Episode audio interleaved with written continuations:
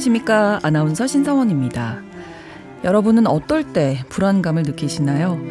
다른 사람 앞에 나서서 발표를 해야 할 때, 혹은 유독 나에게 지적을 일삼는 동료나 지인을 만났을 때, 각자 불안감이 높아지는 순간들이 다르겠죠. 그런데 이 불안이 내 안에서 끝나는 게 아니라 불안감을 느낄 때 다른 사람의 감정을 잘 읽지 못한다는 연구도 있습니다. 영국 브리스톨대 연구진에 따르면 스트레스를 받고 불안감이 심해지면 상대방의 무표정하거나 모호한 얼굴 표정에서 긍정적인 감정을 찾지 못한 채 둔하거나 부적절한 반응을 하게 된다는 겁니다.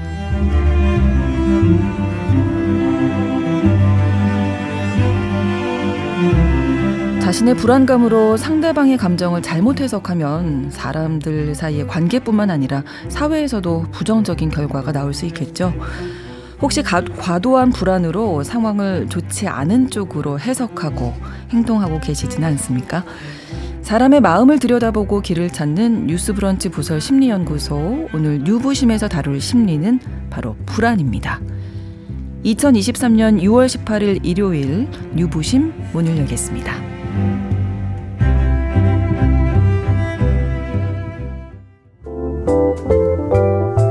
나를 지키는 마음 수업. 뉴스 브런치 부설 심리 연구소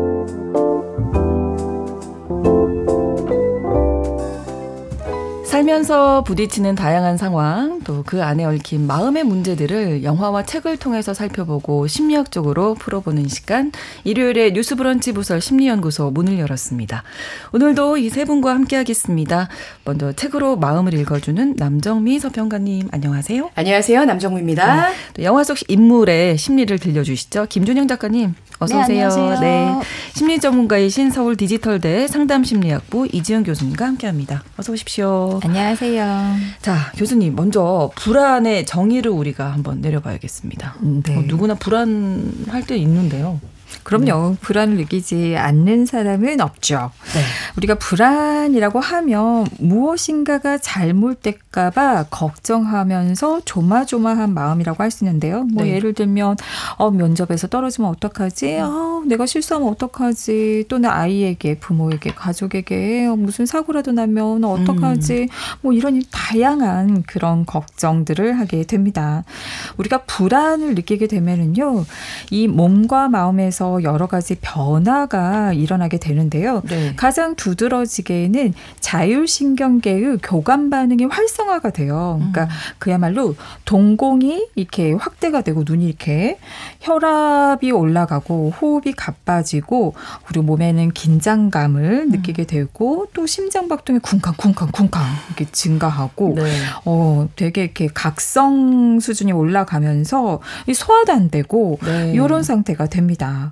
그리고 특징적인 거는 우리가 걱정하고 불안해하는 그런 위험과 관련된 자극을 지나치게 의식하다 보니까 주의, 어텐션의 폭이 굉장히 좁아져요. 네. 그냥 그것만 보이는 거죠. 그러면서 또 큰 특징은 걱정이 증가합니다. 이런 저런 그 걱정거리가 장난 아닌 거죠. 네. 그리고 행동으로는 그야말로 그래 위험에 대해서 어, 긴장하면 경계 태세가 되는 거예요. 음. 음. 그리고 불안할 것 같은 어떤 대상 상황을 도망 다니듯 회피하는 행동을 보이게 됩니다. 네. 뭐 누구나 다 불안을 갖고 있다고 말씀을 해 주셨지만 그 정도와 전문가에게 정말 상담을 받아야 되는 음. 요거는 우리가 그 경계를 어떻게 나눠야 될까요? 네. 사실 불안 자체는요, 우리로 하여금 생존하게끔 하고 또 어, 적응하게끔 하는 도움이 되는 감정이에요. 어떻게 도움이 되느냐? 이게 잠재적으로 있을 것 같은 위험으로부터 네. 우리 자신을 보호하게 만들고 그리고 위험에 대비해야 하는 어떤 준비를 하게 만드니까요. 네. 어, 그야말로 위험하거나 위협적인 상황에서 살아남을 수 있게 시그널, 신호를 보내는 거예요. 그렇죠. 경계, 경보인 거예요. 째깍 째깍 째깍. 이제 음. 이런 것들이 내추럴하고 정상적인 불안이라고 할 수 있는데요. 네. 이렇게 적당한 불안은 우리가 또 살면서 수행에도 되게 도움이 돼요. 음. 예를 들면 시험 기간 또는 발표할 때 음. 네. 너무 느슨하게 있는 것보다는 그럼요. 약간 네. 불안감을 느낄 때 집중이 착 잘 되면서 좋은 수행을 보이기도 하잖아요. 네. 그런데 이런 경계 경보 시그널이 시도 때도 없이 울릴 때가 있어요. 음. 마치 고장 난 것처럼.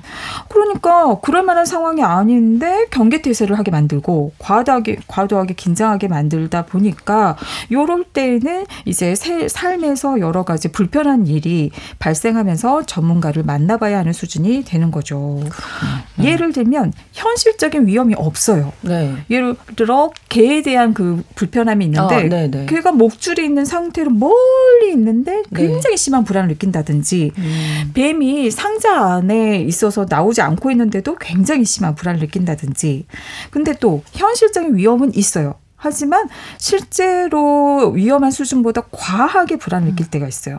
예를 들면은 공중 화장실에 세균이 있죠. 네. 근데 어 이걸 만지면 진짜 음. 정말 감염되고 진짜 그럴 것 같아서 손잡이를 잡지도 못하고 네. 화장실을 이용하지도 못하는 사람들도 있어요. 음. 그리고 위협적인 요소가 이미 사라졌는데도 여전히 개가 갖고 뱀도 우리를 가지고 주인이 사라졌는데도 음. 불구하고 계속 불안해했을 때 요거는 현실적인 삶에 도움이 되지 않는 오히려 안 좋은 영향 미치는 그런 불안 수준이라 할 수 있겠죠. 네. 자, 그러면 이제 두 분이 골라온 작품을 통해서 불안을 만나보도록 할 텐데요. 먼저 김준현 작가님 가지고 오신 영화 어떤 건가요? 네, 불안에 대한 영화는 사실 굉장히 많은데 그렇죠. 오늘 음. 가져온 영화는 어, 많이 보셨을려나 모르겠어요. 예술성이 굉장히 뛰어난 영화입니다. 네. 2014년 개봉한 영화고요. 버드맨이라는 제목이거든요. 아, 버드맨. 네. 네. 마이클 키튼, 에드워드 노튼, 엠마 스톤 등 연기파 유명한 배우들이 대거 출연을 했고요. 네. 그리고 87회 미국 아카데미 시상식에서 각본상, 감독상, 작품상, 촬영상 뿐만 아니라 뭐 골든글로브에서 각본 각본상, 남우주연상 등 130여 개가 넘는 상을 받은 작품이에요. 아. 네. 네. 영화 버드맨은 음. 과거에 스포트라이트를 받았던 한 유명 배우의 내면을 깊숙이 파고 들어서 그의 불안과 사랑받고 싶은 욕구 등을 세밀하게 그려낸 음. 영화입니다. 네.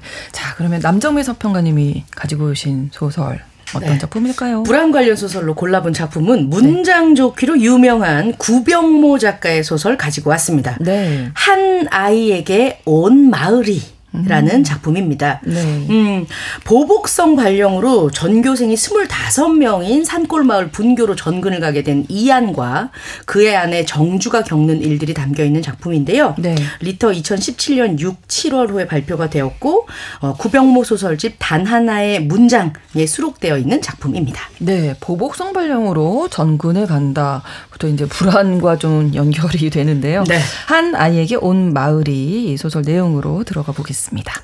이곳은 한 학교. 교감 선생님이 다가와서 이안에게 종이를 내밉니다. 예, 저송 선생 여기 이거 좀 작성해 봐. 예? 이 이거 전 전근 신청서요? 여기 저 계획이 없는데 그리고 여긴 전혀 모르는 곳입니다. 서, 선생님 저 연고가 전혀 없는 곳인데요.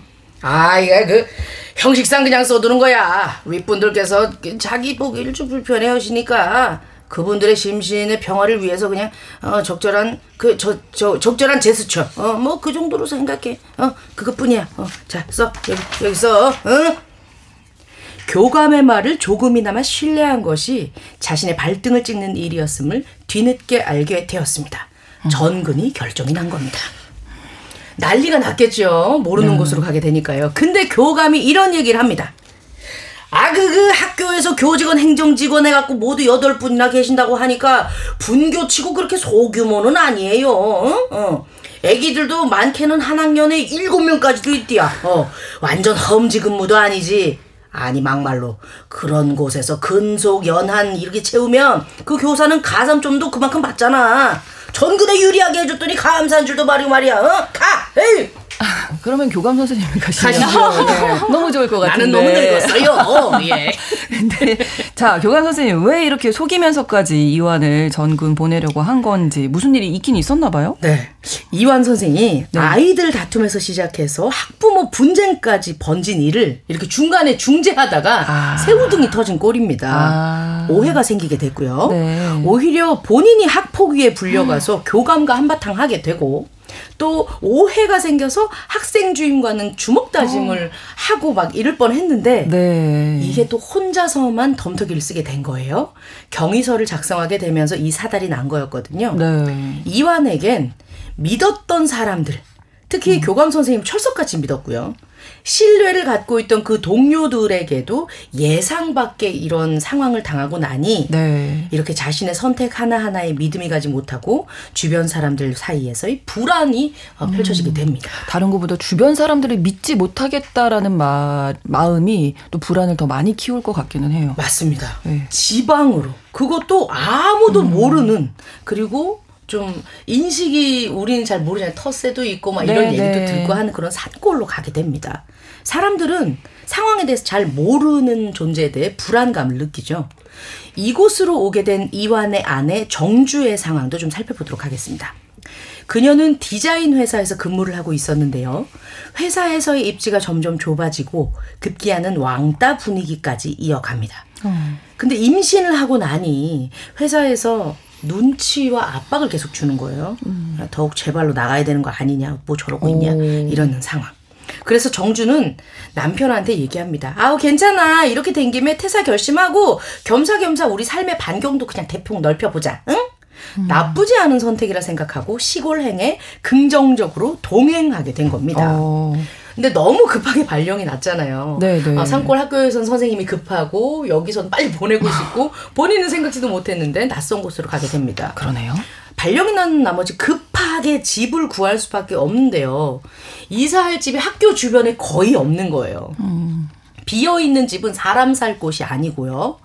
그나마 남편의 학교에서 가까운 곳을 찾아봐서 겨우겨우 집을 구했는데 주변에 네 가구밖에 살지 않는 정말 아. 작은 동네입니다.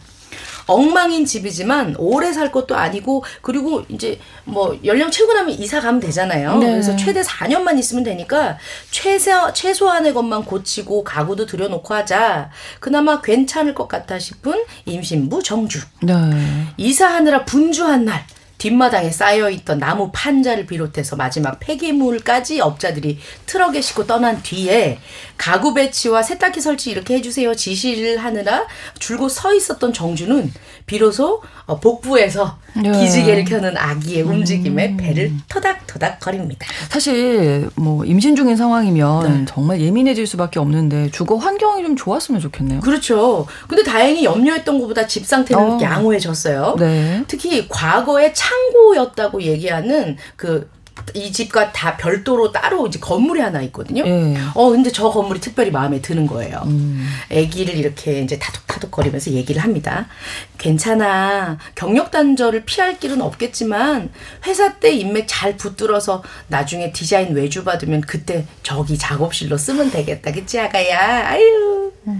이러면서 무엇보다 감각이 뒤떨어지지 않도록 평소에 꾸준히 공부를 해야겠지? 아, 공부 열심히 하자! 이러면서 막 기지개를 이렇게 켜고 있는데, 네. 마당 울타리 너머에 서 있는 한 눈과 마주칩니다. 아!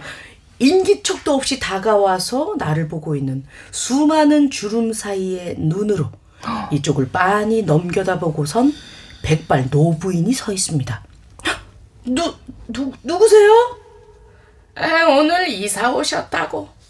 예. 어, 누구세요? 아, 저기, 윗집이에요. 윗집이라고만 하면 어디에 사시는 뉘신지 알 길 없지만, 그거야 차츰 알아가면 되는 거고요. 어, 어르신이니까 정주는 고개 숙여 당황했지만 인사를 합니다. 아, 예, 안녕하세요. 집 좀 봐도 되나? 여기 사람 사는 거 너무 오랜만에 봐갖고 어떻게 고쳤는지 궁금하기도 하고. 노부인은 이미 여기가 원래 자기 집터라도 되는 양 이미 대문 안으로 발이 들어와 있습니다. 네. 몸을 절반이나 밀고 들어온 사람을 단호하게 돌려보내는 일은 상대방이 잡상인이거나 안녕하세요 좋은 말씀 좀 전하러 왔습니다 이런 종교 권유자일 때는 시도를 음. 해봤겠지만 앞으로 오며 가며 마주칠 동네 어르신과 처음 만나는 자리잖아요. 그렇죠. 예, 이첫 부탁을 네. 거절하는 것이 찍힐까봐 네. 어, 정주는 이제 비켜서면서 들어오시라고 몸짓을 취합니다. 아 예, 아이고 아직 정리가 덜 되긴 했는데 한번 보셔요.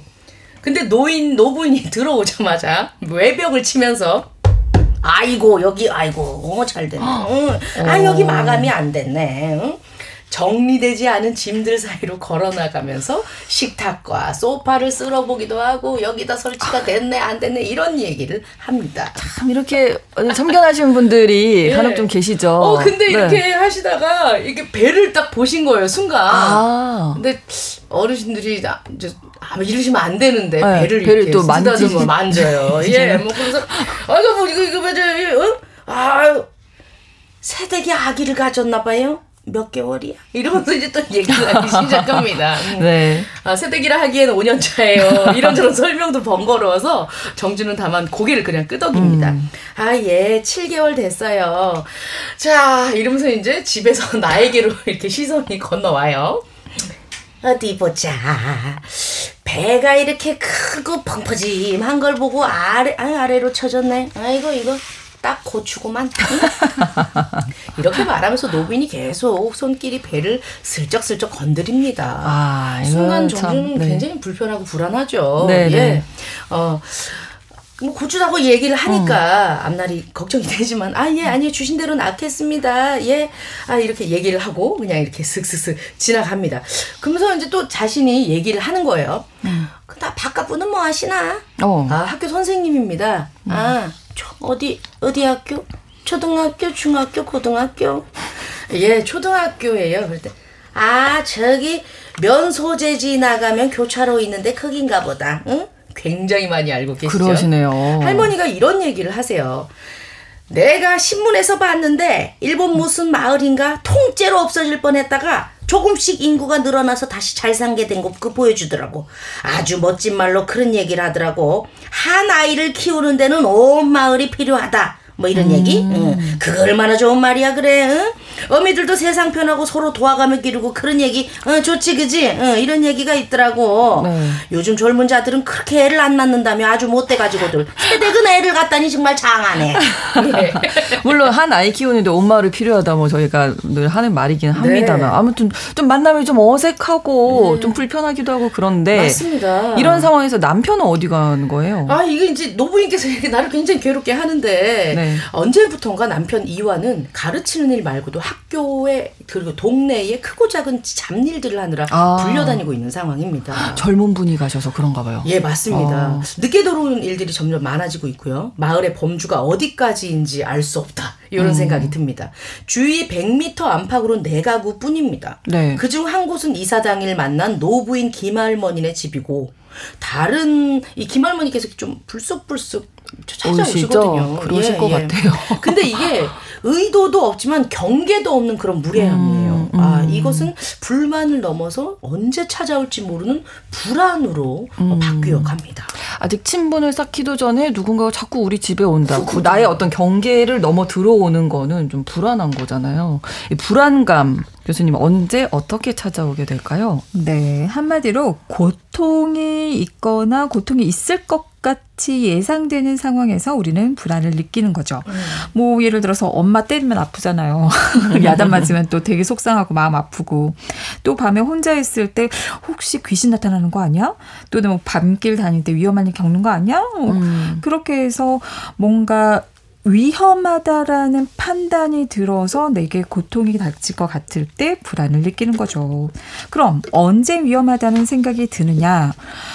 미래를 알 수 없을 때, 그렇죠. 어, 불확실할 때, 네. 예측이 안 될 때 우리는 불안을 느껴요.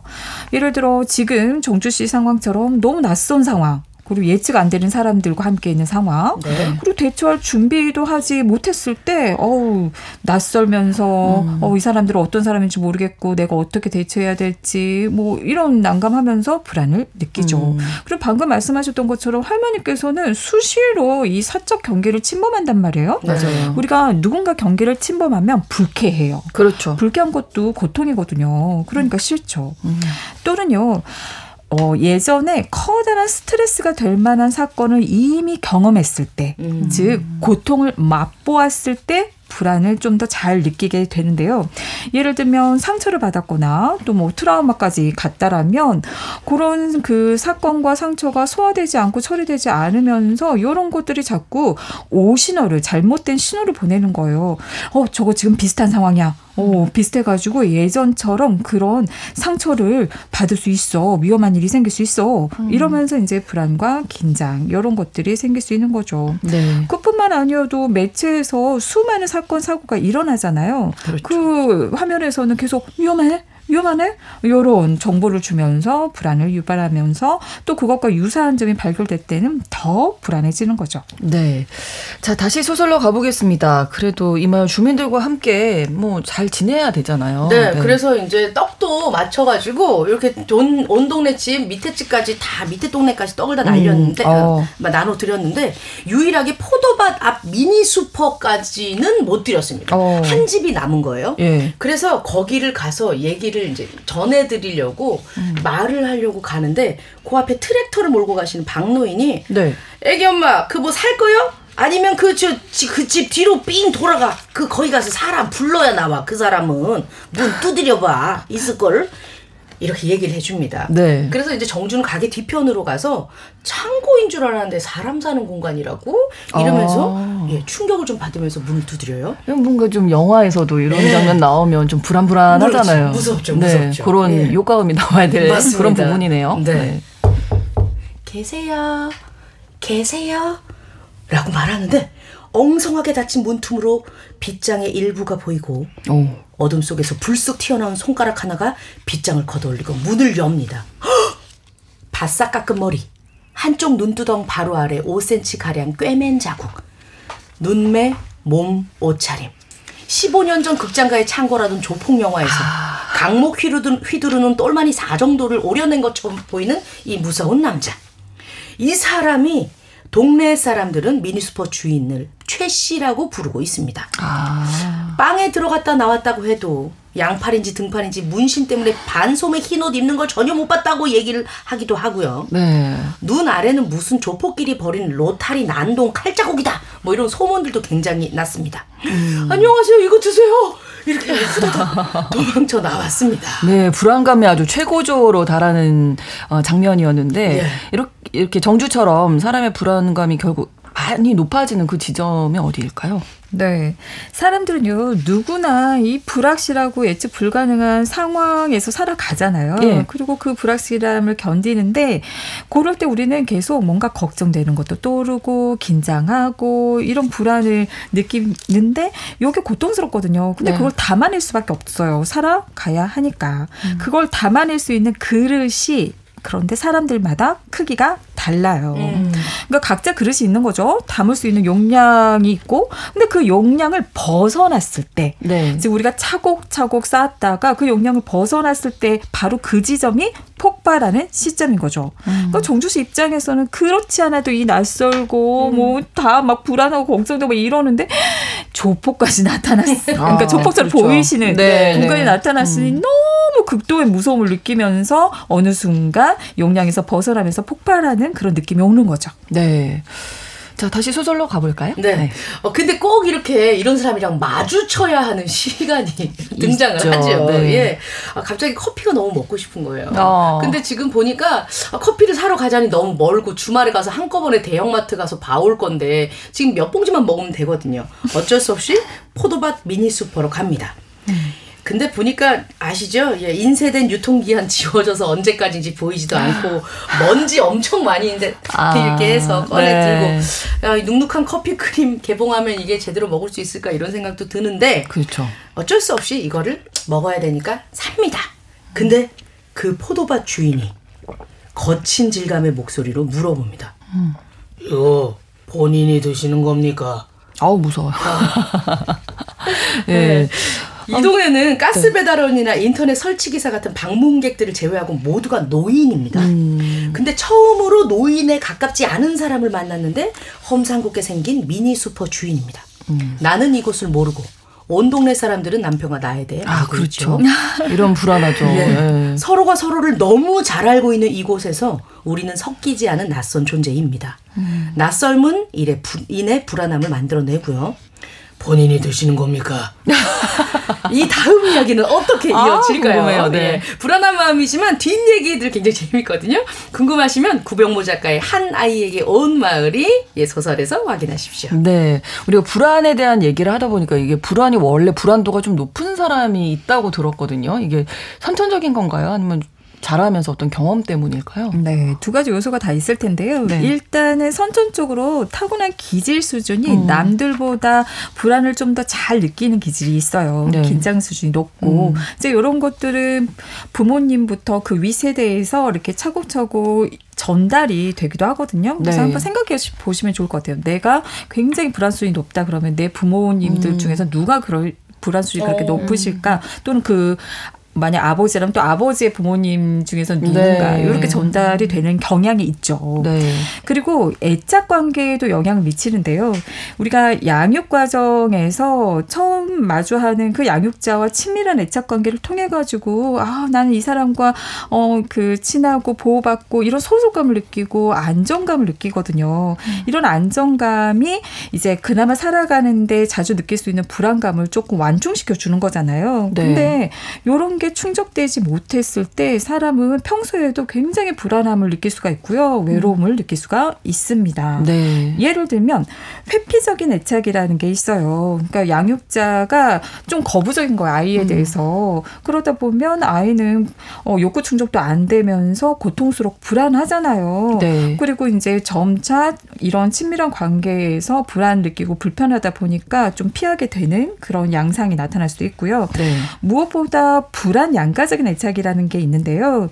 양육자가 언제는 너무 사랑을 주고 또 근데 음. 언제는 갑자기 화내고 비난하고 그러니까 네. 비일관된 그런 음. 태도를 보이게 되면요. 이래도 불안하고 저래도 불안하고 요, 요런 분들이 이제 늘 평소에 불안을 느끼는 음. 불안 수준이 높은 그런 경향이 되는 거죠. 네. 그리고 성장 과정에서요. 정말 위험을 이미 경험을 해버렸다면 당연히 이 경계 경보가 음. 수시로 울리게 됩니다. 그렇죠. 예를 들면 나나 또는 가족 친구가 사고를 당했다거나 뭐 음. 교통사고라든지 아니면 또 자라면서 따돌림이나 학교 폭력을 겪었다든지 음. 뭐 학대 또 이런 경우도 있어요. 갑자기 뜬금없이 엘리베이터에 갇혔다는 그런 어, 경험. 네네. 네. 어 그리고 개나 뱀에게 정말 예쁘다고 했는데 개에게 물렸다거나 음, 음. 또는 묻지마 폭행이며 이런 다양한 예측 하지 못했던 사건 사고를 겪다 보면은요 정말 일어난 거잖아요. 그러니까 평소에도 아무 일이 없어도 아, 음, 아, 일어날 또 그러네요. 일어날지 몰라라는 네. 불안감을 굉장히 자주 느낄 수 있습니다. 네. 오늘 뉴부심에서 불안에 대한 이야기 나누면서 먼저 소설 구병모 작가의 한 아이에게 온 마을이 읽어드렸습니다. 잠시 한 곡 노래 듣고 다시 오겠는데요. 이상은의 노래 삶은 여행 함께 듣겠습니다. 마음의 근력을 키웁니다. 뉴스브런치 부설 심리연구소 뉴부심 오늘은 불안에 대해서 이야기 나누고 있고요. 서울 디지털대 이지영 교수님, 남정미 서평가님, 김준영 작가님과 함께 이야기하고 있습니다. 자, 불안이 그 스스로 정확하게 파악하지 못하지만 이런 이런 반응은 불안에서 파생되는 반응일 수 있다. 이런 어떤 우리가 알 수 있는 증상 같은 게 혹시 있을까요? 네, 굉장히 많은데요. 네. 불안할 때 긴장 수준이 올라가거든요. 네. 어, 긴장될 때 굉장히 힘들잖아요. 그럼요. 어, 그래서 뭐라도 해서 이걸 낮추기 위한 행동들을 하게 돼요. 음. 예를 들면 손톱 물어뜯거나 아. 손가락 계속 만지거나 비비거나 네. 팔다리 이렇게 막 문지르거나 또 막 손 떨고 다리 떠시는 분들 네. 머리카락 비비고 오, 맞아요. 학교 다닐 때 정말 많지 않았어요? 맞아요. 머리카락 뽑을, 뽑는 어, 친구들도 있어요. 있어요. 맞아요. 맞아요. 맞아요. 그리고 그런 이거 볼펜 돌리기, 아, 돌리기. 돌리고 때리기 째깍째깍. 아, 그게 다 불안을 해소하기 위한 나름의 어떻게든 아. 뭔가를 해서 이걸 덜어내려고 하는 행동입니다. 제일 심한 게 다리 떠는 거 아니에요? 다다다다. 어른들한테 항상 어, 혼나고 복 나간다. 네. 또 소리도 내시고 이렇게 어. 킁킁거리시고 음. 비염 있다고 이렇게 계속 이렇게 킁킁거리시고 소리 내고. 음. 네. 근데 또 이런 것들도 있지만요. 또 그런 경우도 있어요. 강박적인 어떤 행동을 반복하시기도 해요. 아. 이게 불안해서거든요. 음. 어, 예를 들면 막 손 너무 자주 씻으신다든지 또 음. 항상 정리정돈 깔끔하게 되어 있어야 되고 각 딱 맞춰줘야 되고 아. 또한 말 또 묻고 또 물으면서 이렇게 체킹하고 확인하시는 경우도 있잖아요. 요것도 불안 수준을 낮추기 위한 겁니다. 네. 또 어떤 경우는 주문을 외우기도 해요. 이렇게 그리고 나름의 이렇게 도움이 될 만한 음. 그리고 징크스 같은 거 있잖아요. 맞아, 맞아, 맞아. 네. 네, 이것도 사실은 불안이죠. 맞아. 할아버지 테테테 뭐 이런. 네. 어, 그리고 이렇게 불안 긴장 수준이 올라와 있어서 자기도 모르게 짜증 신경질 내면서 음. 이게 발산이 아. 되기도 해요. 요것도 이제 불안을 낮추기 위한 그리고 네. 여러분들 뭐 잘 아시겠지만 알코올, 약물, 음. 마약 이것도 다 그 긴장 불안을 완화시키기 위한 것입니다. 네. 그리고 이게 무엇인가 이렇게 집착하는 행동을 보인다면요. 예를 들면 외모에 뭐 설명 중독처럼 외모, 네. 돈, 네. 능력, 성취 또는 특정 사람에게 너무 집착하거나 또는 음. 관계에 너무 집착하거나 음. 이렇게 자연스럽지 못한 내추럴하지 않은 그런 활동들 대부분이 사실은 내면에서 어떤 불안에서 불안 파생된 아. 반응이라고 할 수 있습니다. 네, 불안을 좀 긍정적으로 잘 풀어내면 좋겠는데요. 자, 이번에는 영화 가보겠습니다. 김준영 작가님이 선택한 버드맨. 이었어요? 네. 네. 교수님께서 말씀하시는 그런 현상이 다 이분에게 네, 있습니다. 네. 네. 작품은 히어로인 버드맨을 연기해서 한때 잘 나갔던 배우인 리건 톰슨이 네. 퇴물이 된 이후의 이야기를 다루고 있어요. 리건은 영화 속 시간으로 1992년을 정점으로 완전히 잊혀진 배우가 음. 되어버렸습니다. 그는 이제 연극계에 진출을 해서 레이먼드 카버의 작품을 감독하고 각색하고 주연하고 공연으로 올려서 음. 다시 재기를 해보겠다라는 음. 야망을 갖고 있어요. 네. 그런데 이마저도 쉽지 않습니다. 그를 지지해 줘야 될 가정 역시 그의 외도와 또 딸의 방황 등으로 불안하고 또 주변에서는 그를 못마땅하게 보는 사람들이 굉장히 많아요. 음. 그 사람들은 영화 배우인 리건이 영화계로 돌아가기 위한 발판으로 연극을 이용한다 이렇게 아, 생각을 하는 거예요. 네. 그러니까 늘 곱지 않은 시선을 보내고 음. 그 때문에 리거는 또 늘 불안해요. 네, 제기를 하고 싶은데 이게 쉽지 않은 거죠. 그렇죠. 음. 그러다 보니까 늘 불안하니까 네. 이제 언제부턴가 환청에 시달리게 됩니다. 음. 그러니까 예를 들어서 이런 식이에요. 리건이 방에서 가부좌를 들고 공중배양을 하는데 목소리가 들리는 거예요. 넌 한물간 퇴물이야. 음. 이렇게 도발하는 남자의 목소리예요. 그렇죠. 네. 그 환. 한청의 주인공은 한때 자신이 연기했던 액션 히어로 버드맨입니다. 아. 그러니까 리거는 스스로 늘 사람들이 이제 자신을 한물관 배우다 이렇게 얘기하고 그렇게 쳐다보고 하는 음. 그런 시선을 내면의 환청인 버드맨의 목소리로 아. 듣는 거예요. 네, 환청까지 들리지만 공연까지 기획하고 제기를 노리고 있잖아요. 이게 잘 되면 좋을 텐데. 그렇죠. 네. 근데 preview 공연을 하잖아요. 공연하기 전에. 네, preview 공연 전날 리건은 이제 동료 배우인 랄프 레슬리 로라와 리허설을 하는데 랄프의 연기가 영 마음에 들지 않는 거예요. 그러다가 천정의 조명이 랄프 머리 위로 떨어져서 난리가 납니다. 음. 그 사건이 있은 후에 리건이 조용히 자기 친구 제이크에게 고백을 해요. 네. 자기 내가 했다. 조명을 떨어뜨렸다. 그러니까 당장 연기는 마음에 안 들어서 다치게는 했는데 당장 대타를 할 새 배우를 찾아야 그렇죠. 하는 상황이잖아요. 네, 네. 공연을 어, 하려면요. 어. 그러니까 레슬리가 유명 배우인 마이크 샤이너를 추천을 해요. 그리고 친구 제이크도 어, 이 사람은 성격은 좀 안 좋은데 평론가들 사이에서 극찬을 받고 흥행에도 도움이 될 거다. 음. 하자 이렇게 하면서 적극 찬성을 하거든요. 그런데 막상 이제 만난 마이크는 리건의 통제를 전혀 따르지 않습니다. 워낙에 본인도 잘났거든요. 그러다 보니까 리허설도 쉽지가 않아요. 그리고 음. 또 비싼 그의 출연료도 아. 걱정입니다. 그런데 이 와중에 연극에 출연하는 배우이자 리건의 여자친구인 로라는 임신을 한 것 같다. 이렇게 어. 말을 합니다. 네. 그러니까 엎친 데 겹, 덮친 격으로 고, 막 굉장히 불안하고 너무 이제 짜증이 나고 스트레스에 시달리는데 어느 문화 평론 기자가 네. 연극 개막 전부터 리건의 연극에 대해 혹평을 날리면서 음. 리건은 더더욱 음. 불안감에 휩싸이게 됩니다. 맞아요. 리건이 지금 환청이 들리고 조명을 막 일부러 떨어뜨리고 했다는 거잖아요. 이, 이 정도면 불안의 수준이 아까 우리가 얘기했던 일반적인 우리 일반인들이 다 느끼는 불안 정도가 아니라 전문가 상담 받아야 되는 수준 아니, 에요 네, 당연하죠. 굉장히 네. 심각한 수준으로 간 건데요. 네.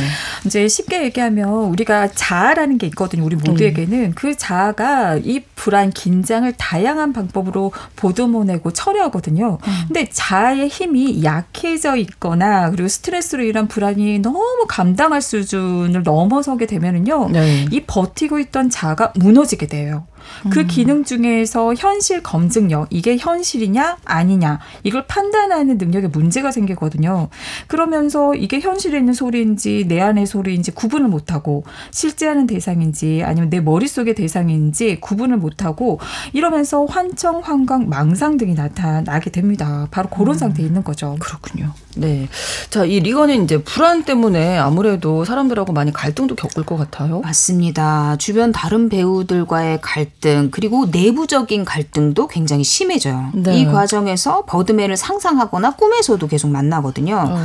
그러니까 그러다 보니까 또 아까 교수님이 말씀하신 것처럼 술을 마시고 약을 남용하고 음. 또 심한 불안감, 불면증에 시달립니다. 네. 그리고 환각과 망상까지 보게 돼요. 아. 그러니까 그렇게 불안한 삶을 살다 보니까 또 연극에도 집중할 수 없고 그렇겠죠. 또 아내와 애인의 관계도 유지할 수 없고 그리고 건강도 돌보지 못하고 딸과의 관계도 늘 삐걱거립니다. 음. 그러니까 과거 인기 배우였던 나를 증명하겠다라는 그 압박감이 너무 심한 거예요. 네. 그러다 보니까 나날이 불안해지고 또 버드맨이란 캐릭터로 대변되는 내면의 목소리도 더 커지거든요.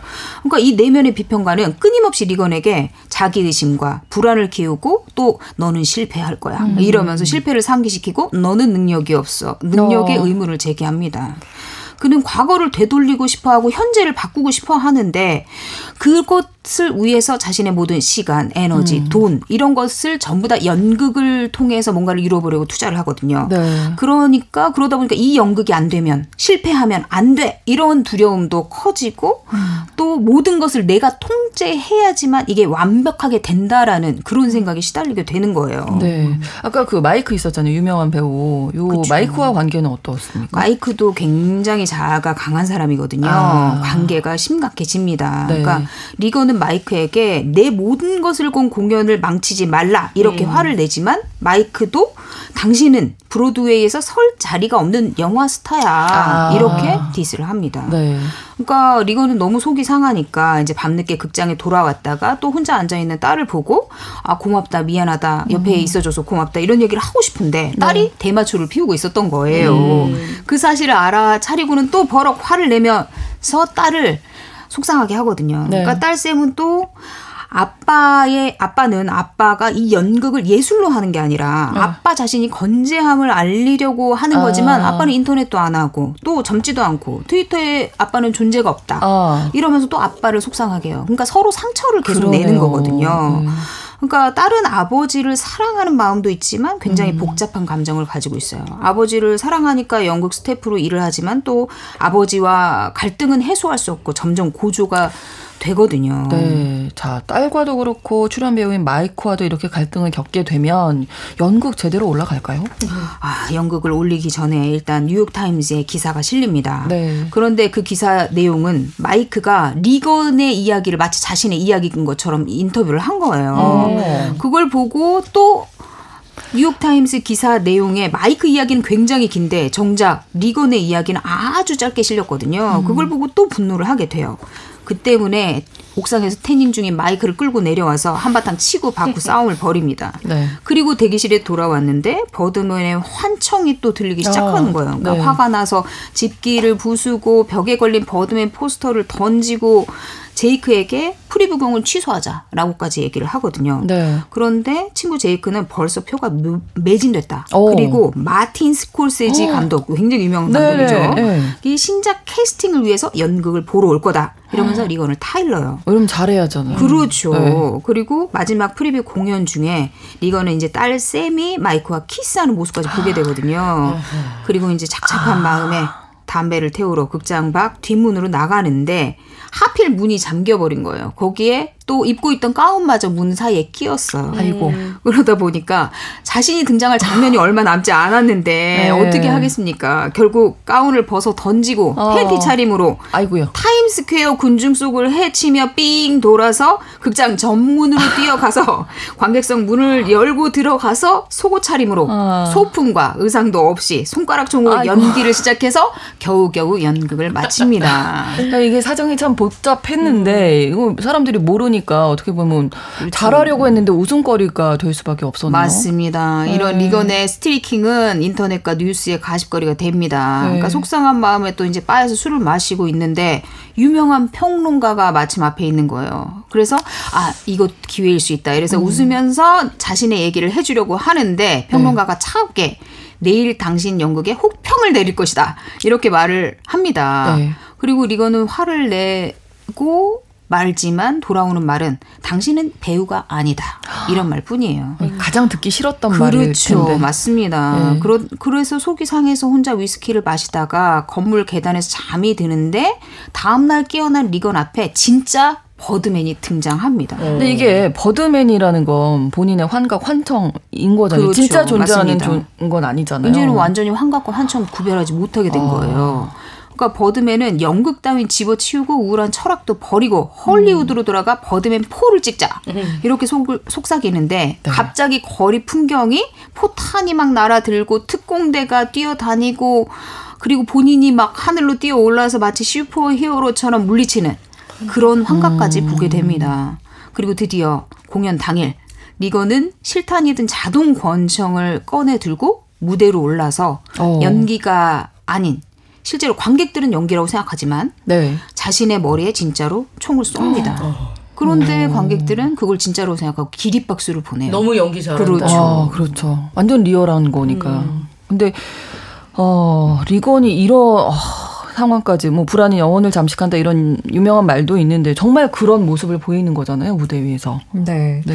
불안 수준이 너무 심하면 네. 자아가 취약해지거든요. 그러다 보니까 현실에 적응해서 살아갈 수 있게 도와주지를 못하는 거예요 역할을. 그러네요. 예를 들면 주위가 완전히 위험에 편향되어 버리는 거예요. 그러니까 다른 건 안 보이고 그냥 위험한 것만 보이는 거죠. 음. 걸 마음에 걸리는 것만 그러니까 온통 불편한 거 투성이가 돼버리는 거예요. 그러지 일상생활에서 다른 어떤 주변 자극, 상황, 상대방 말 이런 것들은 또 처리가 안 되는 거죠. 그리고 판단이 잘 안 돼요. 자능은 판단하는 역할을 하는데 그래서 어, 웬만한 건 다 위험하게 지각하고 생각하고 또 오해를 하고 자꾸만 극단적으로 생각하게 되는 거죠. 그리고 음. 만사가 굉장히 예민해져요. 음. 음. 사소한 자극에도 과민하게 반응을 하게 되고 그리고 또 안타깝게 충동이나 감정 조절이 잘 되지 않으면서 어, 불안, 분노 이런 것들이 굉장히 폭발하는 수준이 됩니다. 뿐만 아니라 뭐 인간관계 또 기억력 문제 해결 능력 모든 게 다 떨어지면서 갈등은 더욱더 증폭되고 음. 살아가기가 참 힘이 드는 상태가 됩니다. 네, 리건이 스스로 총까지 쐈는데 이제 어떻게 될까요? 이 자리에서 리건은 죽지 않습니다. 오. 하지만 끝에 결말에는 결국 불안이 그를 완전히 붕괴시키고 맙니다. 음. 결말은 영화에서 꼭 확인해 보시기 바랍니다. 네. 그러니까 우리가 오늘 불안에 대한 이런저런 이야기를 나눴는데 어떻게 보면 좀 극복하고 싶어하는 분들도 많으실 것 같아요. 아, 당연하죠. 예, 어떻게 다스릴 수 있을까요? 불안. 네. 일단 우리가 생각해 볼게요. 불안은 허상의 감정이에요. 어. 아, 네. 분노는 경계가 이미 침범 당한 거거든요. 음. 슬픔도 잃어버린 거예요. 근데 불안은 현재 아무 일도 일어난 게 아니에요. 그저 내가 떠올린 생각에 반응해서 실제하지 않은 감정 반응인 거죠. 그러다 보니 우리가 지금 무엇 때문에 불안한지 여러분 구체적으로 써보시기 바라요. 아, 네. 각각에 대해서 그리고 내가 현재 무엇을 할 수 있는지 구체적인 방법을 하나씩 하나씩 써보시는 거예요. 음. 현실적으로 따져보는 거예요. 내가 불안하고 그리고 예상하고 있는 고통이 진짜 일어날 만한지 네. 그리고 그것을 막기 위해서 나는 무엇을 할 수 있는지 음. 예를 들면 제가 그 팁을 하나 드리면 우리가 불안 수준이 높아지면 안 좋은 생각이 많아지다 보니까 아, 그 모임에 있었던 사람들이 다 나를 싫어할 거야. 친구들이 다 나를 싫어할 거야. 요런 생각이 들 때 있거든요. 음, 네. 다들 끄덕끄덕. 네. 그럴 때 그 한명한 명을 따져보세요. 음. 자, 뭐 영순이, 영순이가 나를 싫어할까? 음. 또 생각해보면 또 그런 관계는 아닌 음. 거거든요. 그리고 수키, 뭐 이렇게 한명 한 명. 네. 그러다 보면 어머 그렇게까지 나를 싫어할 만한 사람은 음. 없네? 이런 게 현실적으로 생각이 들면서 좀 더 허상의 불안이 감소하고 현실이 객관적으로 보이게 됩니다. 그리고 긴장 수준을 낮추고 이완시키는 방법을 통해서 우리가 불안을 완화할 수 있을 텐데요. 예를 들면 불안할 때 숨을 크게 들이마시고 내쉬고 호흡법을 잘 활용을 해보세요. 그리고 명상이나 마음 챙김도 굉장히 도움이 되는데요. 네. 왜냐하면 판단이 불안을 만드는 거예요. 그래서 음. 판단하지 않고 현실에 머무르면서 그대로 바라보고 수용하는 어. 게 우리가 불안으로부터 벗어나는 길인 거죠. 네, 네. 그럼에도 불구하고 남는 불안이 있어요. 왜? 우리는 인간이니까 불안전하고 미래를 예측하기 예측하지 못하니까 그렇죠. 죽는 날까지 불안을 느낄 수밖에 없는 존재인 거죠. 네. 그걸 심리학에서는요, 실존적 불안이라고 하거든요. 그건 우리가 견디며 살아가는 법을 익히는 것이 성숙해 음. 가는 것입니다. 네. 불안은 피하면 피할수록 더 커져요. 음. 오히려 가장 최고의 치료는 내가 두렵고 불안한 그 대상과 상황을 마주하는 것입니다. 네. 그렇게 불안한 어 불안과 친구가 실존적인 불안과 친구가 되어 보세요. 그러면 훨씬 더 편해지고 또 현명하게 행동하고 대처할 수 있을 거예요. 그리고 네. 불안한 순간에 스스로에게 괜찮아, 괜찮아, 음. 괜찮아 마법의 그 말 꼭 되뇌어 보시기 바랍니다. 네, 그러니까 불안이 허상의 감정이기 때문에 자꾸 써보면서 눈으로 이렇게 보게 하고 네. 그걸 느껴보는 게 중요할 것 같습니다. 뉴스브런치 부설 심리연구소 오늘 불안에 대해서 다뤄봤고 요. 주제와 관련해서 만난 작품은 소설 구병모 작가의 한 아이에게 온 마을이 또 영화는 버드맨이었습니다. 유부심 오늘도 김준영 작가님 남정미 서평가님, 서울 디지털대학교 이지영 교수님 세 분과 함께했습니다. 고맙습니다. 고맙습니다. 감사합니다. 오늘 마지막 곡으로 Tears for Fears의 Shout 들려드리겠습니다. 일요일 11시 5분에는 유부심, 평일에는 뉴스 브런치 계속 청취해 주세요. 아나운서 신성원이었습니다. 고맙습니다.